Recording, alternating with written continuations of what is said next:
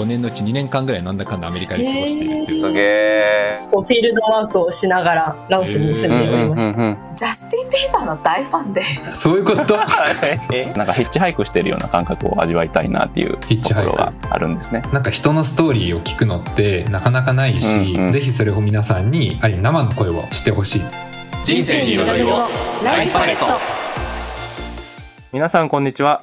ライフパレットをお聞きいただきありがとうございます。パーソナリティの高谷です。同じくパーソナリティの愛子です。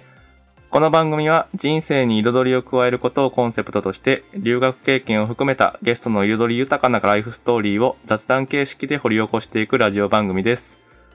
留学生への奨学金支援国家プログラムである飛び立て留学ジャパンに採択された各国に飛び立つ飛び立て生を中心にゲストに迎え中高生や大学生に対して留学の魅力を伝えるとともに親御様に対して留学を通じて子供たちはどんなことを学ぶのかを知る機会となれば幸いです。リスナーがラジオを聞き終えた後、より豊かで面白い生き方を描いていけるようなラジオにしていければと思っております。どうぞよろしくお願いいたします。では、えっ、と、本日のゲストのご紹介を愛子さんよろしくお願いいたします。はい、本日のゲストは鹿児島弁が素敵なりほさんです。はいまずは簡単にあお願いします。まずは簡単に自己紹介からお願いします。はい。北田鳥穂と言います。と出身は鹿児島県で鹿児島大学に通っています。大学では理学療法を専攻していて、うん今3年生なので、うん、うん、うん。ちょうど卒業研究とかを、はい、卒業研究とかをしているところです。はい、よろしくお願いいたします。趣味とかはちなみに、何なんですか？趣味。大学に入ってからうんウィンドサーフィンを、おーえー、かあっこいい。ヨットみたいなミノサーフィン。ヨットとまた違うの？ヨットみたいなえ、ですか？ヨットにあの、あの、そうですよね。ヨット。そうです、うんヨットみたいな形をしたやつです。おーアウトドアな感じなんですね。すごいなんかもう、とりあえずそうですね。我々の第一印象としてはすごい真面目な方だなっていう印象で。そうですね はい。あのね、緊張されて、ね、緊張されてるところもあると思いますが、ちょっとね、やんわりとね、全然取って食べたりしないので、ちょっとやんわりとやっていければと思いますので、よろしくお願いいたします。はい。ではでは、えっと、この番組では前半にまず留学時代に関するお話を伺い、えー後半で、えっと、りほさんの現在と、これからに焦点を当てたお話を伺っていくんですけれども、えっと、まず学生時代にどちらに留学されていたか伺ってもよろしいでしょうか？去年の夏休みにうんうん2ヶ月間デンマークに留学していました。2022年ですね。2022年のうんはい8月、9月くらいですか？そうです。なんかそのデンマークに留学されようと思った留学動機とかは、どういったところだったんですか？デンマークに留学しようと思ったのは、うんコペンハーゲン大学っていう。デンマークの大学にすごく面白そうな研究室があって、面白そうな研究室。それを、はい。高校生の時に、なんか、はい大学校のあ授業の一環で課題研究っていうものはいが。あったんですけど、それで課題研究のテーマを探している時に、うんちょうどテレビを見ていた時に、うんうんうん。コペンハーゲン大学の研究室が特集されてて、それを見てから、はい、コペンハーゲン大学行ってみたいな、研究したいなって思うようになって、えー、すごい。はい、高校の時からってことなんですね。はい、高校の時から行きたいなって思ってて、大学に入ってから、この飛び立て留学ジャパンっていうプロ、プログラムだったら、うんうんうん自分の行きたいところに好きな留学ができるっていうことを知ったので、うんうんうんそれで申し込みました。へーすげえ。えーじゃあもうほんと3年、4年越し、3年越しぐらいの。はい。はえそれってどんな、あの、だ大学院じゃなくて研究室なんね、ですか、そこが気になりますよね。よほどそれぐらい思いを馳せてたわけですから。運動をして、うん。人が運動して、血液をとかを取って、それでどういう物質が増えてって、それがどういうふうに病気を改善するかっていうことを調べてる研究室で、運動と医療をそういう風に結びつけて研究するのも面白いなってういうふうにん。思ったので、高校の時にそれ考えれないですよね。うん、早いですね、なんか。早いですよね。なんか大学4年生とかになってようやくここっちおもろいかなくらいになりそうなのに。なんかなんでそんなビビッときたんですか、その高校生の頃？うに。ん。多分課題研究をしてたっていうのもあって、うんうんうんその時にテーマ探してる段階ですごいこれ面白そうだなっていう風にうんずっと運動とか医療系かどっちにしようって二つで迷ってたのに、そういう二つを結びつけて研究するやり方もあるんだなっていう風に思って、はい、やりたいなって思いました。でもなんかよ欲張りコースというか、どっちも行っちゃったみたいな感じなんで。おー、なるほどですね。もともとその医療系というか、その、えっ、と、そっちの方面に、えっ、と、興味があったということなんですか？運動とか。そうです。うーん、それもきっかけ医とか。療系にうんうん。きっかけは友達の影響が一番大きくて、うんうんうん。周りが結構医療系に進みたいっていう人が多かったので、え ーすごい周りうんだ。ほうほうほう。すごい周り。うんすごい周りだな。確かにそんな思いなかったけどな。そうですか。うんあとは部活をずっと陸上をしてたので、うんうんそれでスポーツは興味がありました。へーなるほど。もう結構、じゃあもう大学入って、その留学先を思いついたというよりかはもう結構長い期間。ずっとなんか思いを馳せてたっていうところだったんですね。そうですね。そのその留学先の、えっと、受け入れ先、まあ2ヶ月間のなんかプログラムとかがあったってことですか？いや、プログラムとかがなくて、うん協定校でもなかったので、うん、ああ、そうなんだ。うんうんうん。どういうふうに、あの、受け入れ先を探すかってすごく一番大変だったんですけど、なんか、まずはじめに、私が高校の時に見たテレビの、その特集されていた研究室がどこなのかっていうのを、ホームページでずっと探して、おうおうおうおう。でおう今時それで面白そうっていうか、自分がやりたい研究室がいくつかあったので、そこに連絡を取ろうかなって思ったんですけど直接。はいはい。はい。でも直接だと多分なかなか難しいと思ったので、日本人の先生とかを見つけて、自分の大学の先生に、その先生とコペンハーゲンに行かれてる日本人の先生との知り合いがいないかっていうのをずっと。探していて、そういう感じでずっとしていったんですけど、そしたら、でもそれでもなかなか見つからなくて、うんうんうんうん。飛び立て留学ジャパンの担当の先生が、うん。学校の担当の先生うんうんうんが、その日本人の先生にメールを送って、うん。一緒に送ってくださって、うんうんううん。ん。返信も日本人のそのコペンハーゲンにいらっしゃる方からいただいて、直接、あ、ちょうど日本にコペンハーゲンから帰ってこられてたので、うんうんうんうん会いに行ってお話ししたりしてつなげていただくことにやなりました。えその先生っていうのは、実際に会った先生はコペンハーゲンのその大学で実際に教授とかとして働かれてるってことですか？ポスドクとして、研究員として、2 2年間ぐらいあコペンハーゲン大学に行かれていた方です。ほど。なるほど、そういう見つけ方ですか。すなんか、そうですね。なんか考えてるというか、なんか僕だったら間違いなく手当たり次第に、多分、大学、うん大学にダイレクトでメッセージを送って聞く、なんでしょう、返信返ってこなかったって落ち込むパターンな気がしますけど、きちんとなんでしょう、うんつてをというかね、ちゃんとつてを辿って、その受け入れ先とのコネクションを作られたっていうところは、結構、すごい、なんでしょうね、効率的と言ったらあれかもわかんないですけど、なんか賢いやり方だなって思いながら聞かせてもらってましたね。そうですね。うんそうですよね。ね周りの人のサポートもあるのがいいですね。大学の方が手伝ってくれたりとか。うんそういうのもすごい。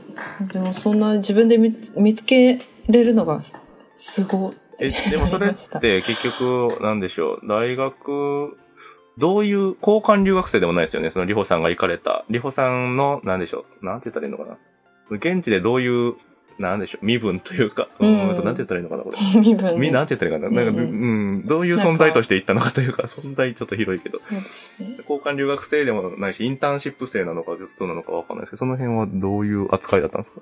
交換留学生とかうん。として行けなかったうんので、うんうん連絡を取った段階では、勉強会だったりとかに参加させていただきたいっていうことを伝えて、うんお伝えしていてあと、研究とかも、もし見させていただけるものがあったら、見させてくださいっていうのををお伝えしていてそれで、受け入れを許可していただいて、うん実際に留学でしたことは、研究の見学が多くなってしまったんですけど実際にいろんなプロジェクトのミーティングとかに参加したり、いろんな人とお話ししたりとか、うん研究を少しお手伝いさせていただいたりとかっていうのをさせていただきました。へえ。じゃあもうがっつり研究に入る留学だったんですね。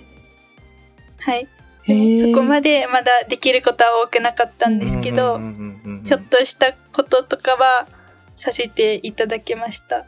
へえ。なんかだいぶ特殊なステータスというか、なんか特殊なんか特殊な大学の入り方、関わり方というかね、あそういうパターンあるんやっていうのをちょっと今驚きねなんか普通、まあ講義受けねてうんうんうんうんぐらいよね。ねみんなとパーティーしてぐらいのうん留学が結構デフォルトかなと思ってたんで。なんか、そうですね、しかもそれを大学ね、1年生。交換留学生とかでもなんか本当にただ研究、その研究を愛している人っていう感じのなんかね、その人が実際に現地に行って、実際にお手伝いというか実験の観察とかもさせてもらってっていうのがなんか今までにあんまし聞いたことのない大学での留学の仕方だなっていうところ、ちょっとすごい面白いなと。そうですね。日本人のそのコペンハーゲン大学で研究されてた方がつないでくださったのうんで、うんうん。その先生のおかげですごく留学先でも優しく丁寧にすごい接していただいて。いろんな研究のこととかも教えていただいたので、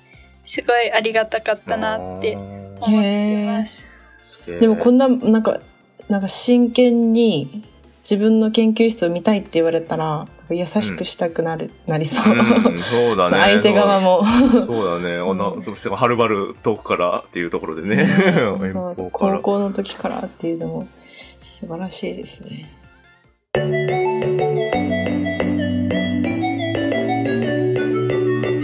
ライフパレットではね、ちょっと事前アンケートを、えっ、と、にお答えいただいてたので、えっ、と、そちらで、えっ、と、答えてもらった回答について、ちょっと深掘りさせていただければなと思っております。では、アイクさんお願いします。はい。まず一つ目に回答いただいてたのが、留学先、デンマークの一番の魅力として、温かい人柄って書いてくれてたんですけど、はい。これはどういう意図で 書かれたか、めちゃくちゃ長文でね、教えてもらえますか？感想してくださってた。うんいろいろ書いてくれた。で すごい温かさを感じたんだろうなっていうのはね、文面から伝わってくるんですけど、ちょっとね、うんあの、実際に声で、ちょっと音声でいただければと思います。と今回私が留学したのが、一人で留学したのが初めてで、うんうんううん。ん。すごい緊張したんですけど、実際にデンマークに着いてからもいろいろ Wi-Fi が繋がらなかったりとかすごい大変だったんですけど、そういう時とかになんかスーツケースを持ってたら、バスに乗る時にスッて運んで、一緒に運んでくださったりとか、うんうんうんうんうんはいあとは、バスの中とかでも、私がスーツケース持って、うろうろ席を探してたら、折りたたみの椅子を広げて、うんうんうん。ここ座んなよ、みたいな感じで言ってくださる方とかもいて、すごい一番デンマークに着いた初日から、ここだったらなんか2ヶ月間頑張れそうだなっていうふうに思えるぐらい温かい人がたくさんいて、うん。それが一番の魅力というか、一番本当に安心したところです。へー。現地ではそのホストファミリーとかと住まれてたんですか？あ現地ではシェアハウスをしていてデンマーク人の方のお部屋を一部屋お借りして、そこでキッチンとかは全部共同で住んでました。でその、共同の人たちも学生ってことですか？共同の方は、いや、働かれてったので、でも年はすごく近かったです。えー、じゃあえ学生寮とかではなくって、はい、普通の一般の方が住んでるアパートを借りたってことなんですね。そうです、えー、それもまたあの違いそうですね。よくある留学だと、学生の人たちでみんなでシェアハウスだけど、うん、現地の方とシェアハウスっていうと。すごいいろいろね学べそう。次の質問で答えてもらってたのが留学準備で大変だったことうん。ですね、はい。まあ、今ちょっと話してもらったのとも関係するかもしれないんですけどどんなことが大変でしたか？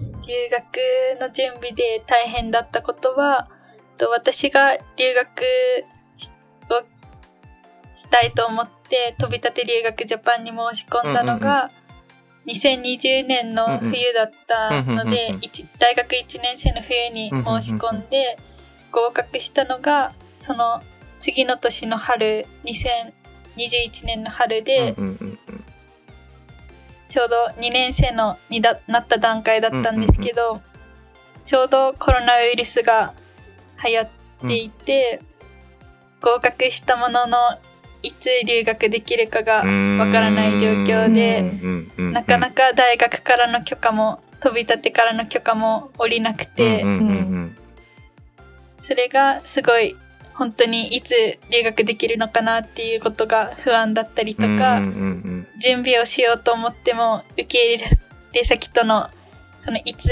行きますっていうのが明確に言えなくてう、ん。なかなか準備が進まなかったのがうん。一番大変でした。んそうですね。でもそれこそ、なんかさっきちょろっとね、あの、愛子さんと話してたんですけど、なんかこのコロナ中に留学するって、なんか相当、なんでしょうね、強い覚悟というか、なんか僕だったら折れててもおかしくないかなというか、うん。まあコロナこれぐらい広がってるし、なんかもう、ちょっと今の時期じゃないかなって諦めることとかも全然、なんでしょう、うんしちゃうかなって思うんですけど、なんかそこまでして、なんか貫いた、なんか意志っていうものは、なんか、なんでしょうね。なんで貫けたんですかね、そこまで。やっぱりずっと行きたかった研究室っていうかコペンハーゲン大学に行けるっていうことですごく行きたくて、うんうんうんうんそれがあったのと、あとは、この学部の時期に研究室に留学するっていうのは、なかなかあんまりないことだとは思うんですけど、うんうんうん私が大学院も考えていて、その選択肢として海外も少し考えていたので、学部の段階で一回行っときたいなっていうのがあったので、このコロナの時期だったんですけど、うんうんうん一回3年生の間に行きたいなっていうのが、うんありました。うん。うんでもぶっちゃけ途中で折れそうになりませんでした？あああ、いや、いや、売れそうになることもあったかもしれないんですけど、でも結構周りが。留学をサポートしてくださったので、はい、研究室の先輩とかも、すごい、留学のことをうん。頑張ってねっていう風に言ってくださって、すごい、留学した時に、ちゃんと勉強できるようにって言って、いろんなことを教えてくださったりとか、研究手法とかも、できるだけ覚えていった方がいいからっていう風に、いろいろ教えてくださってたので、そこまでなんかずっと前向きにこう留学に向けて進められたかなっていうふうにはうーん、すごいですね。結局モチベーション高くね、ね折れたんですうね。んうん結局今のこのタイミングで行ってよかったなって思いましたか？あ今のタイミングであよかったなってははい思いますん。まったね。全然僕たちの時とはまた違うものを絶対感じてるでしょうし、なんかそれでいくとなんかちょっと不都合な点とかはあったりしましたか、そのげ実際に現地に行った時に、ああ、ちょっとコロナで今これやりたいけどできないな、みたいなのはあったりしました？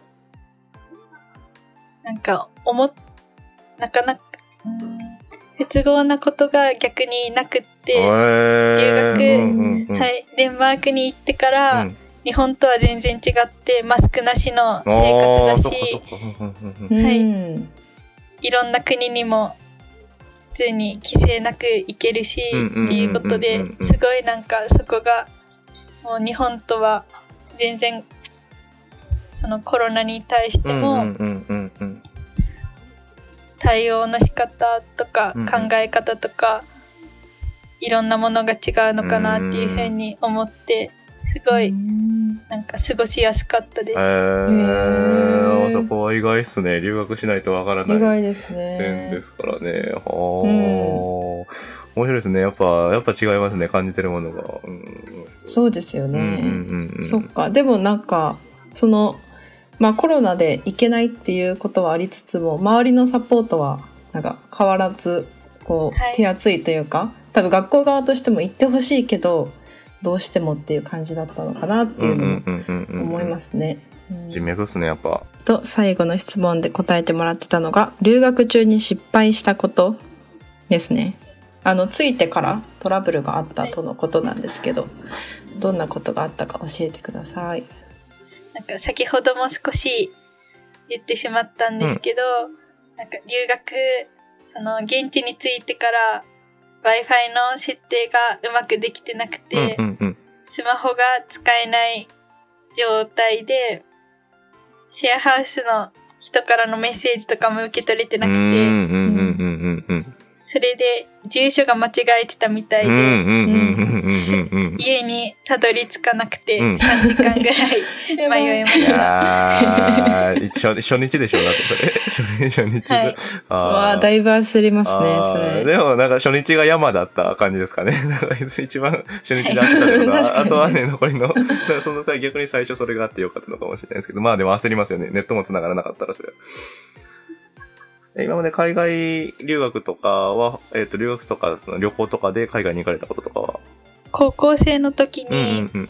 2週間だけ学校のプログラムで海外に行ったことはうんあります。オーストラリアとか、その辺ですか？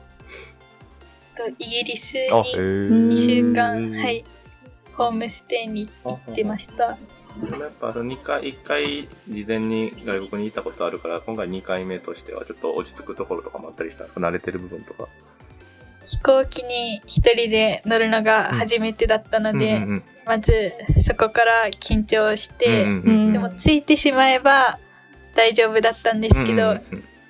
まず飛行機に乗って乗り換えてデンマークに着いて、うんうんうん。そこから家にたどり着くまでが一番 緊張しました。本当に初日がクライマックスだった。そうですよね。見見知らぬ土地でね 結局 w i f i は解決したんですか？あ、しました。そのシェアハウスの人の家に帰ってから、うんうん。その後いろいろ調べて、落ち着いてやったらできました。ずっあ でもたどり着くこともできたんですね。3時間ぐらい迷って。3時間ぐらい迷って、デンマーク人の方々がスーツケース下げ持って歩いてたら迷子なのっていう風に声かけてくれて、あー。一緒に、その、調べてくれました。どのあたりかっていうのを。め。っちゃ優しいです。ね。へ日本じゃなかなか僕もできるかななかなか。できるかな。ちょっとなんか、そうですね。みんな、ましてね。なんかいろいろ考えちゃいますよね。ね、外国の人ですからね、向こうの人からすると。うん。なかなか。うん。すごいですね。やっぱ人柄がすごいあったかい国なんですね。うん。すごい親切な方が多くて、うんうん。ちょうど私がデンマークに行ったのが8月の初めで暑い時期だったんですけど、うんうんうんその時に川辺で日向ぼっこみたいなことを。してる人がいっぱいいていっぱいいるんだ。その人たちが、はいうん私がスーツケース持って歩いてたら、わざわざなんか、こっちにへへー。どうしたのっていう風に声かけてくれるぐらい、うんうんうん本当になんかすごい親切で、はあったかい人がたくさんいました。なんか、そなんですかね、うねそういうフェロモンが出てるんですかね。なんか、りほさんからもう助けたくなる。助けたくなる。すごいですね。いいですうねん、すごい。そんな優、しい国が。そんな雰囲気なんだって思いまねした。なんかよりデンマークにこうね、なんか、やっぱもともといいイメージだったけど、より良くなってきますよね。こういう実際の体験談を聞くそうですね。ありがとうございます。ではね、えっと、そろそろ前半戦終了のお時間が近づいてきましたので、えっと、エンディングの方に移っていきたいと思います。ではエンディングです。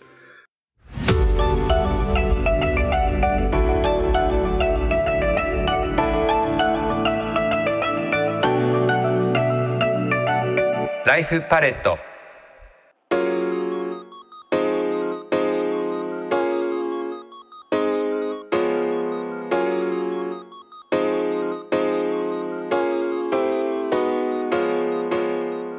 はい。ではエンディングの時間でございます。愛子さん、前半戦のお話を振り返ってみていかがだったでしょうか？